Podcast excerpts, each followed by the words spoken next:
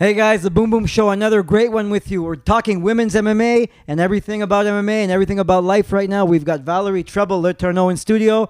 Let's go.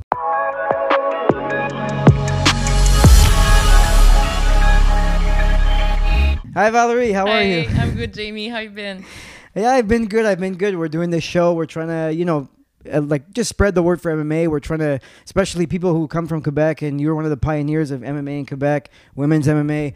So much to get to, so much to talk about. You know, we we're need more of this. Yes, we need more. We're so thrilled to have you in studio. I was so lucky to have Corinne. She said she talks so much about you, so highly of you that you're like a mentor for her and for so many people, for myself, everybody that fought MMA.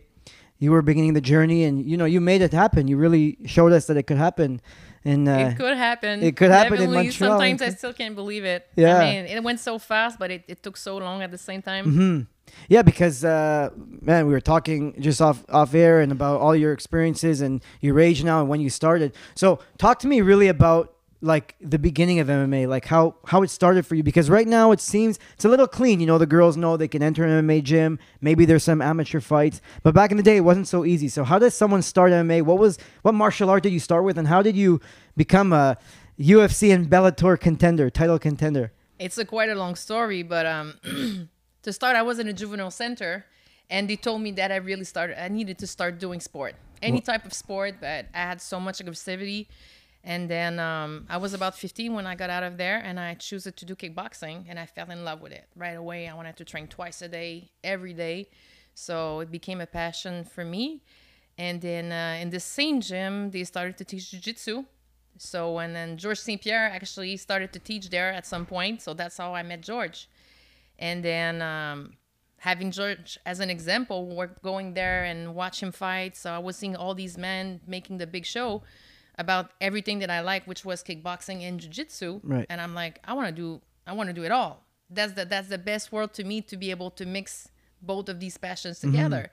So uh, there was no uh, women on the scene. There was only a couple men's actually that were able to So you in your gym you were training strictly with guys. strictly with guys. There was no absolutely no women, and that was only big guys. I was lucky when Yeah, I met little- you. yeah.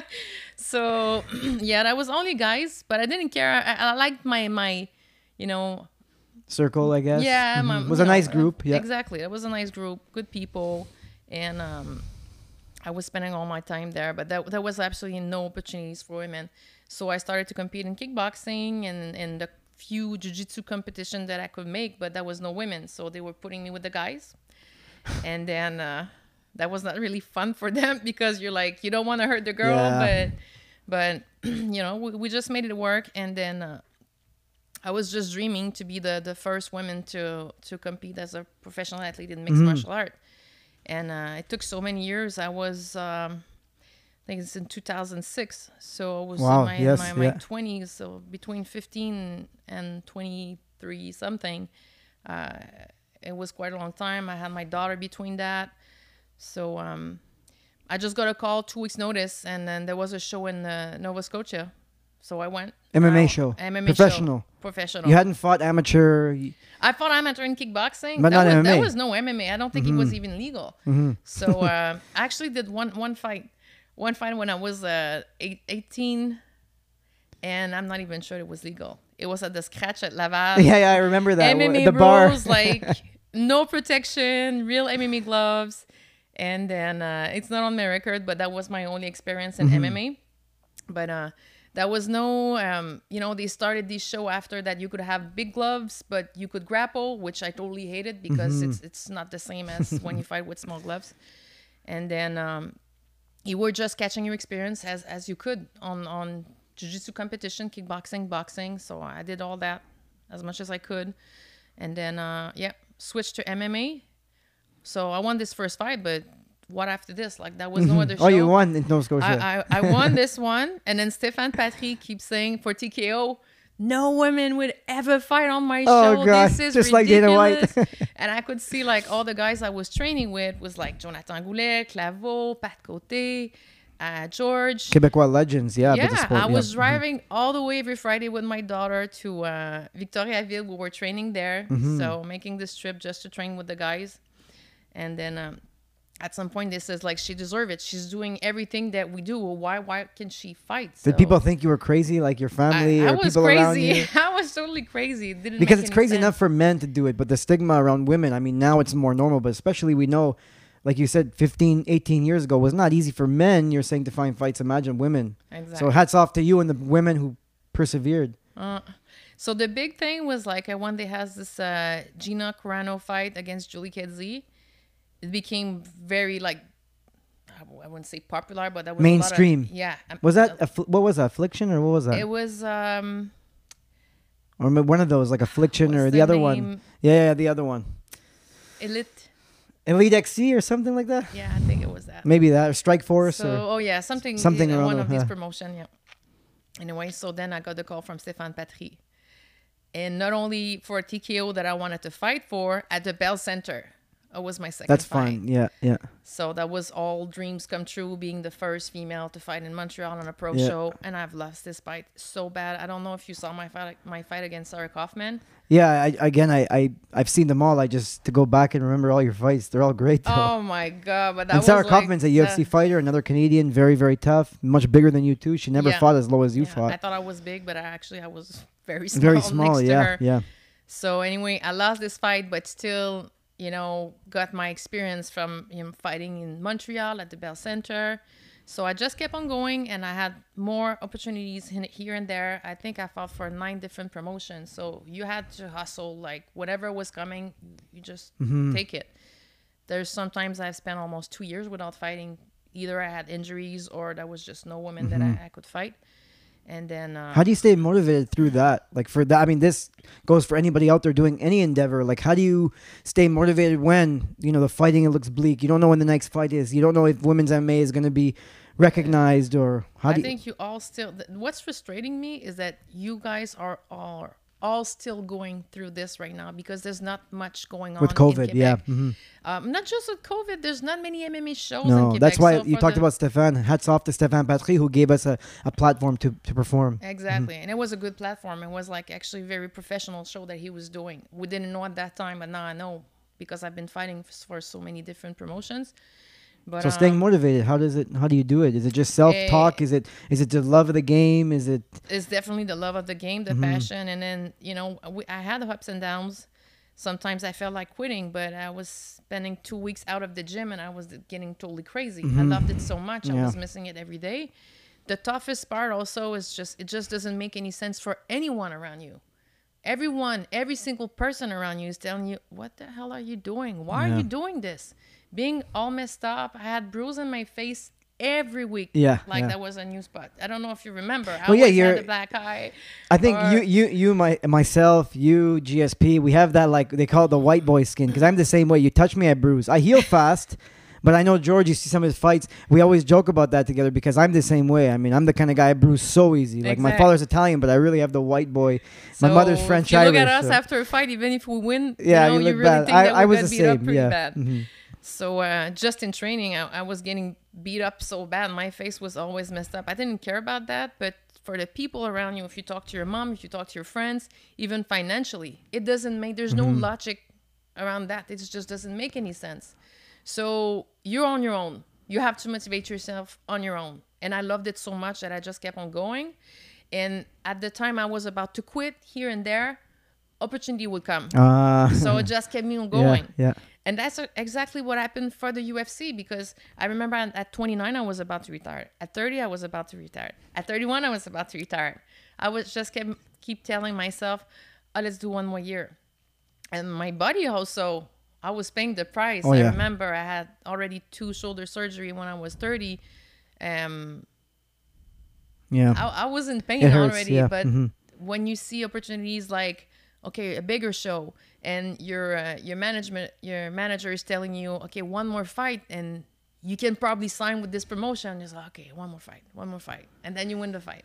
So that's Wow. Mm-hmm. just that's just how it happened. That's how I stayed there for so long, thankfully, because you know the the the gift I had at the end of all this was to sign with the UFC. Mm-hmm.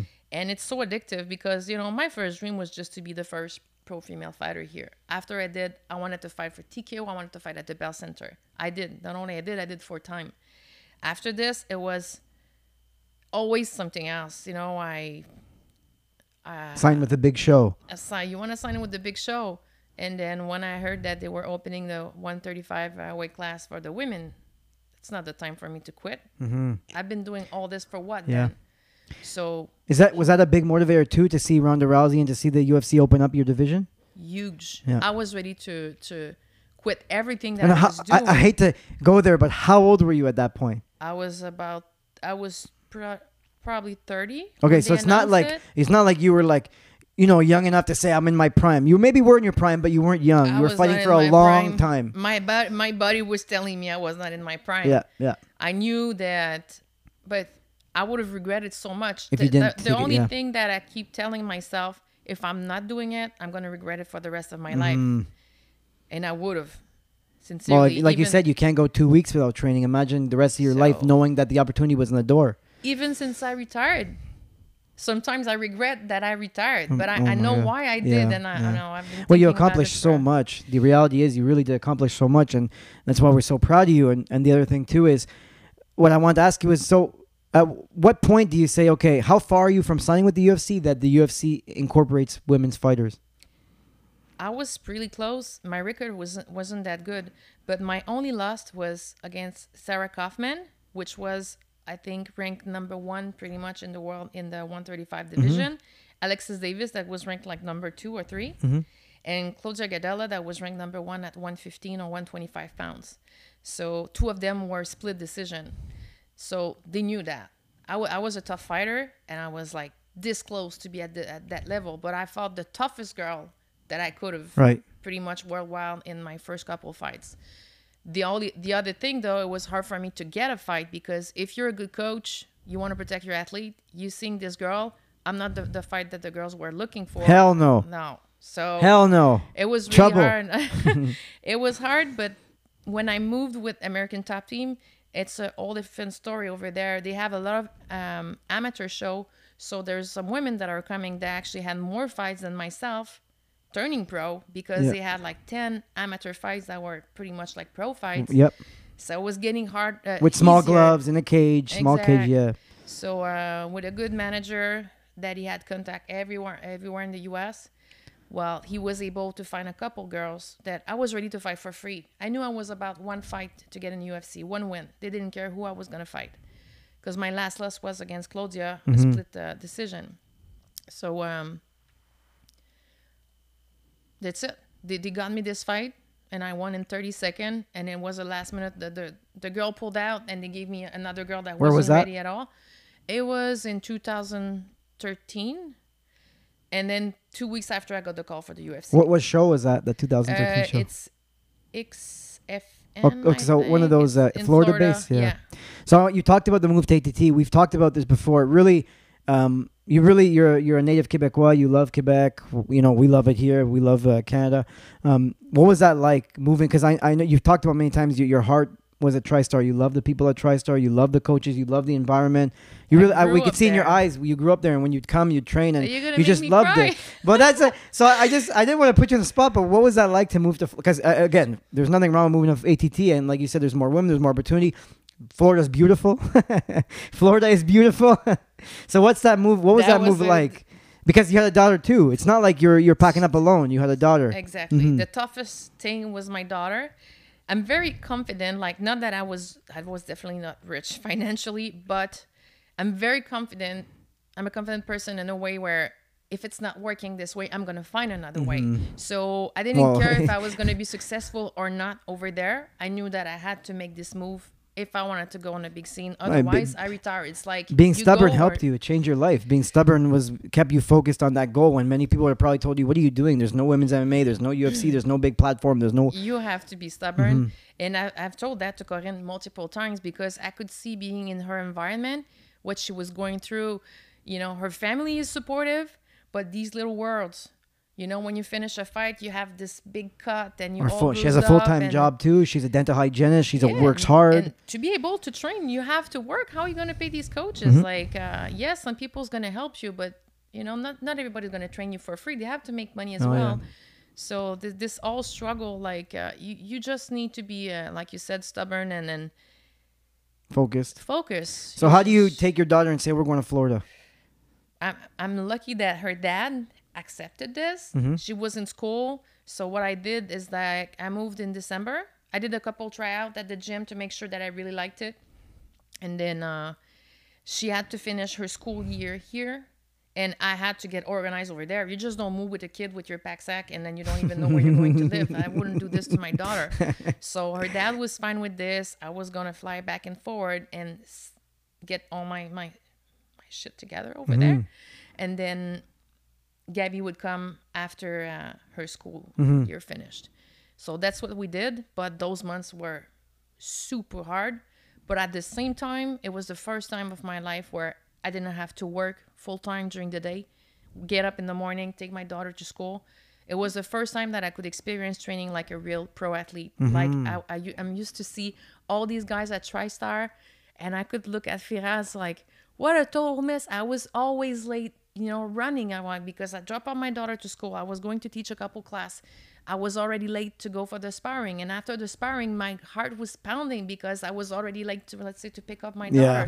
That's how We talked about all, uh, all the days being focused. Producer Pascal she made me is making me read the book, The One Thing, to be focused, to not The spin your thing. to not spin I your tires like- on so many things. Because I'm the same. You know, I, I think that there's a certain element of that to be a high performance athlete where you tr- you just you know that you have to put all your eggs in that basket to train, and you want to do other things. You want to please other people. You want to be there for other people. But the reality is that you have to be a bit selfish.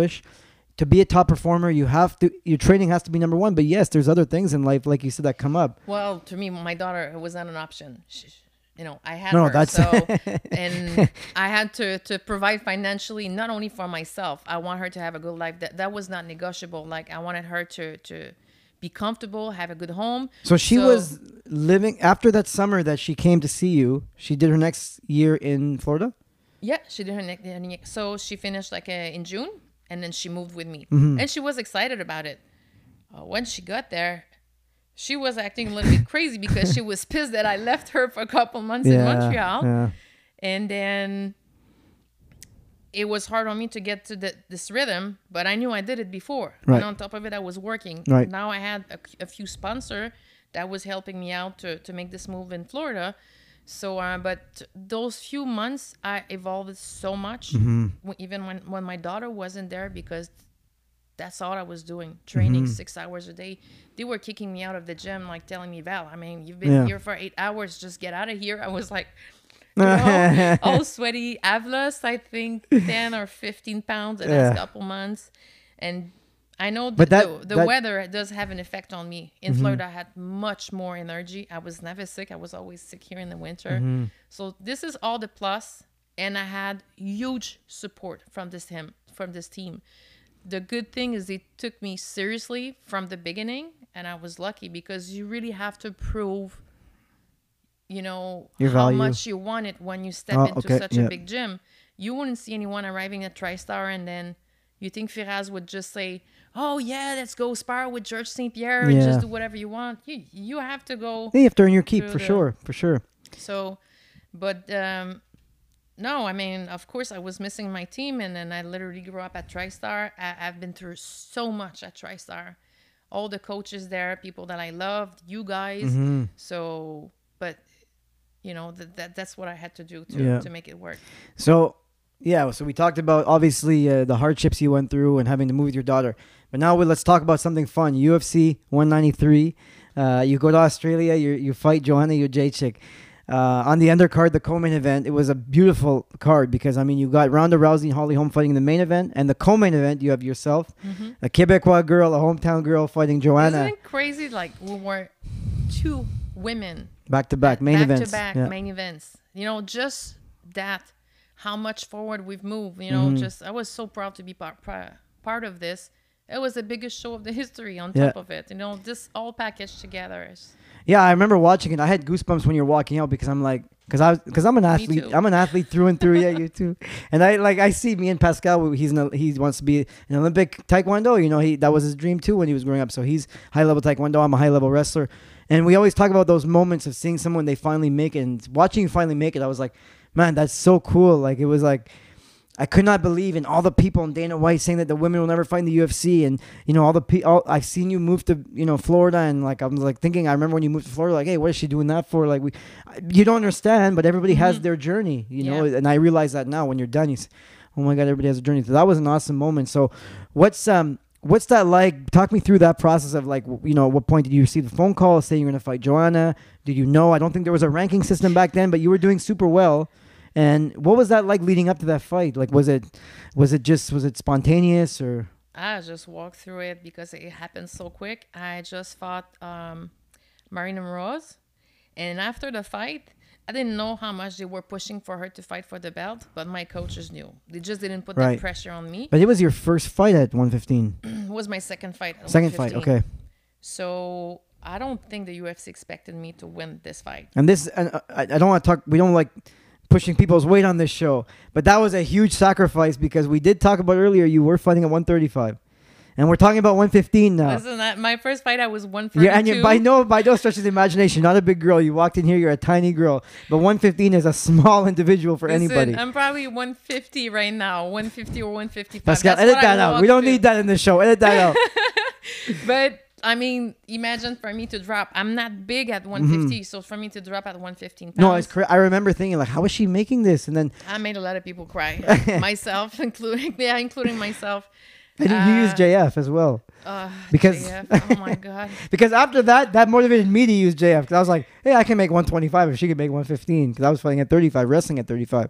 Yeah. JF can sell anything now. He's made, he's made me do 115. He can make you do pretty much. You want to fight that 90 pounds? I think he can make you do it. No, I know. Because he would tell me, like, look, I went through this with Valerie. You just need to water load. I was like, I, I'm gaining weight. I don't want to water load anymore. it's doable, but listen, this is totally insane. It's not easy. Mm-hmm. It's so so so so tough. Uh, even for the people there, they have to be really strong mentally because they're seeing you suffer. There's no other way. You will suffer. You, it's just, you know, almost passing out, spending hours and hours, and the women's body is not the totally same. No, it's not the same. it's not. I'm, you're I'm starting to coach women now, especially in wrestling. It's not the same. Yeah, Yeah, exactly. Their cutting weight is completely different, especially dur- during hormonal cycles and all kinds if of you're stuff. in your cycle, if you're stressed, you Yeah. keep the water. It's just like she's just spent two hours in the bath. She's lost 0.2 pounds. Yeah, it's crazy. It's, it's insane. Yeah. so, yeah, everybody has to be tough mentally, and we do what we gotta do until we we make the weight. That's But did it. you have time to enjoy the moment of saying, "Oh, I'm gonna fight on a main event, co-main event"?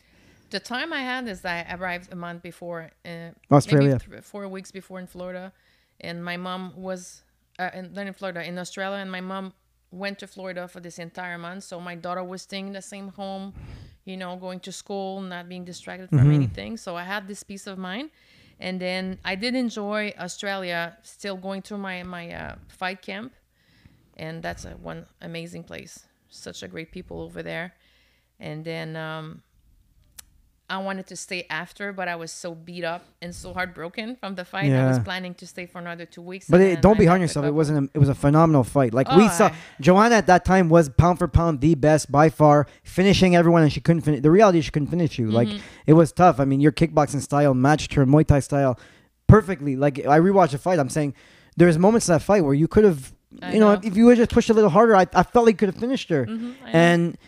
Joanna at that time was unstuck. Like you know, a lot of people in my circle were like, "Oh, Valerie's going there to die," but you really—that's what everybody thought.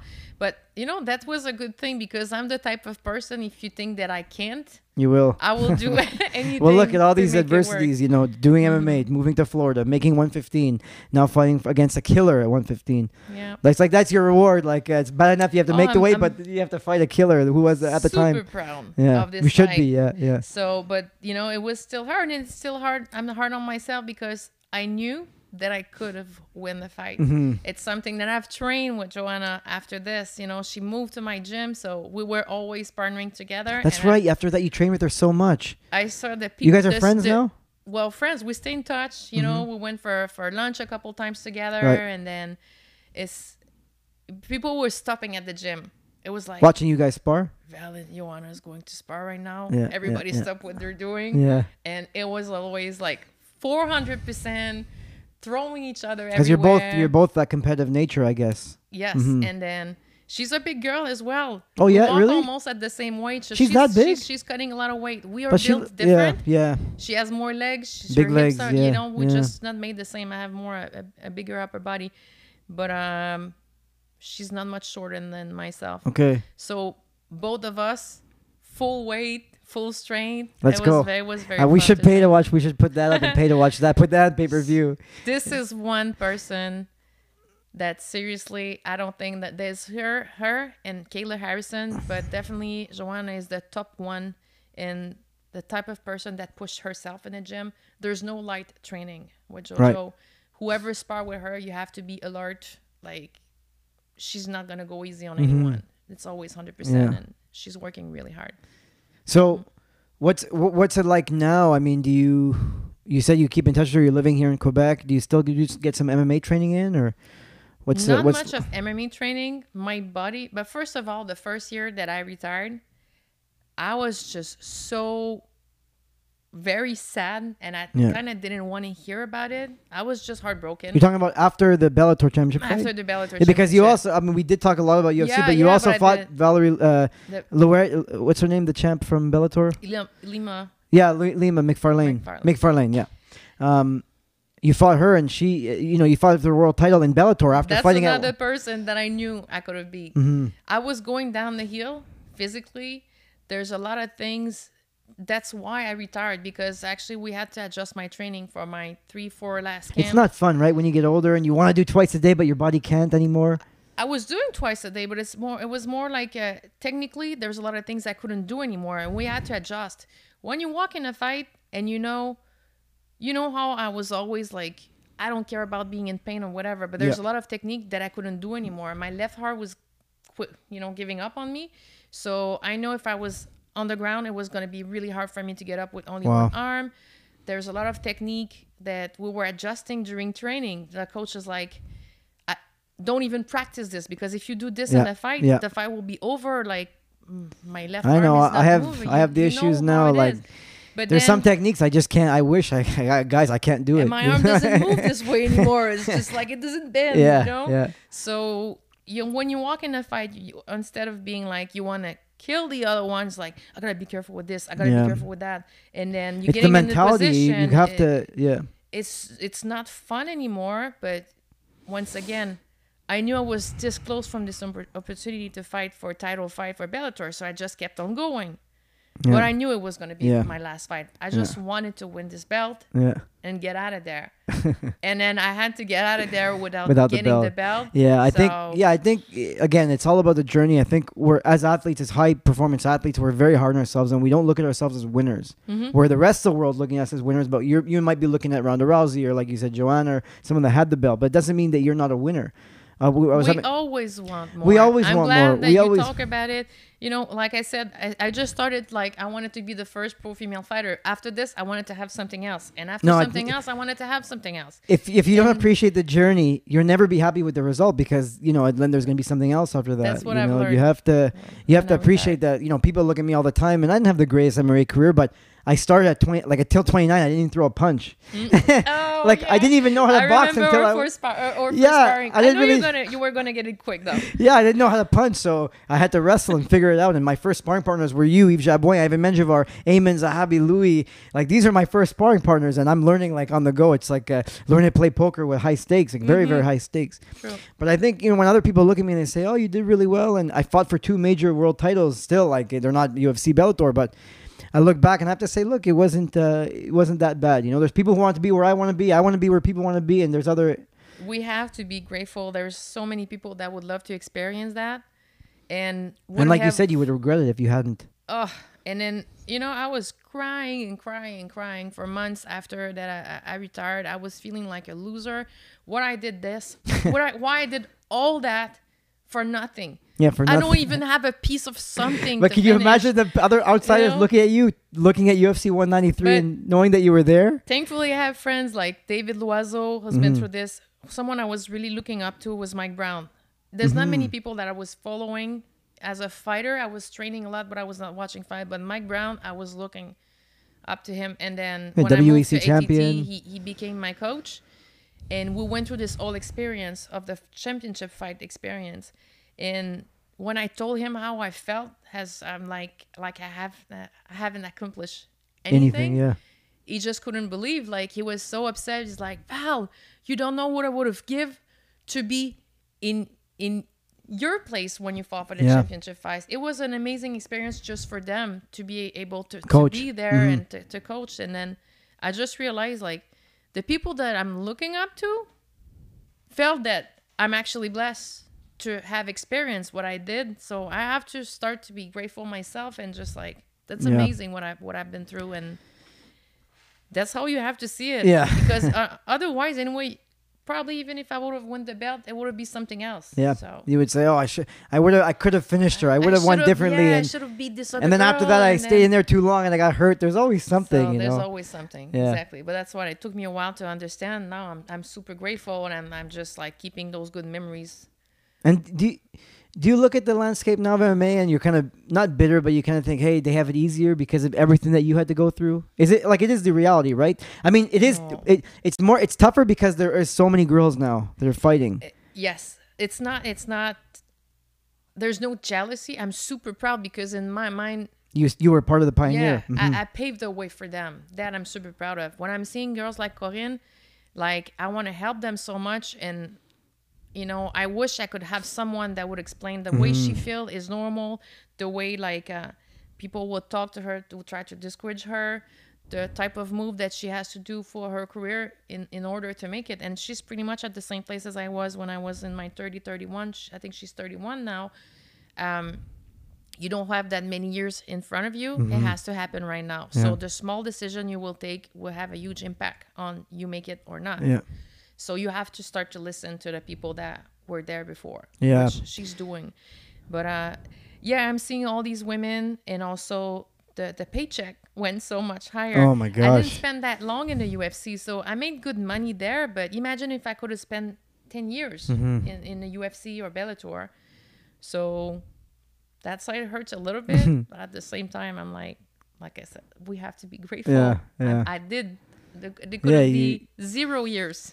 You did great. You did. I mean, we're proud of you here on BTC on the show. Everybody in Quebec. Uh, yeah, I just want to thank you. I mean, that's pretty much it. We we talk so much more than so much more depth than I thought we'd do, but you know, we had to catch up. It's been a while yeah, uh, that we don't catch up, and uh, yeah, I just want to thank you for doing this. It was so neat to catch up and talk about your experience. it's a pleasure. Like I said, we need we need more of this. We need Yeah. more people to talk about our sport. yes, And we have so many great athletes in Quebec. And it's quite sad on top of it with COVID, but it's really hard for, for you guys in Quebec to make it to the big scene because we don't have this first step with the amateur fights. Uh, We don't have these organization, and then yeah. I, I'm I'm here. We'll be here. BTC, myself, Merlin, Pascal. We're gonna hype you guys up. We'll put you guys on the camera. Whatever I can do, even if there's uh, our humble following. Uh, that's it. Thank you, Val. Guys, uh. I'm the Bee's Knees. I'm the Cat's Pajamas. Jamie Boom Boom. Like, comment, subscribe. It does help the channel. Uh, we hate saying it, but it actually does help the channel. And uh, that's Valerie Trouble Letourneau. Guys, go back. You can see her fights. They're, they're still they still exist in the uh, U- YouTube sphere. And uh, that's it. Thanks. thanks, Jamie. Peace.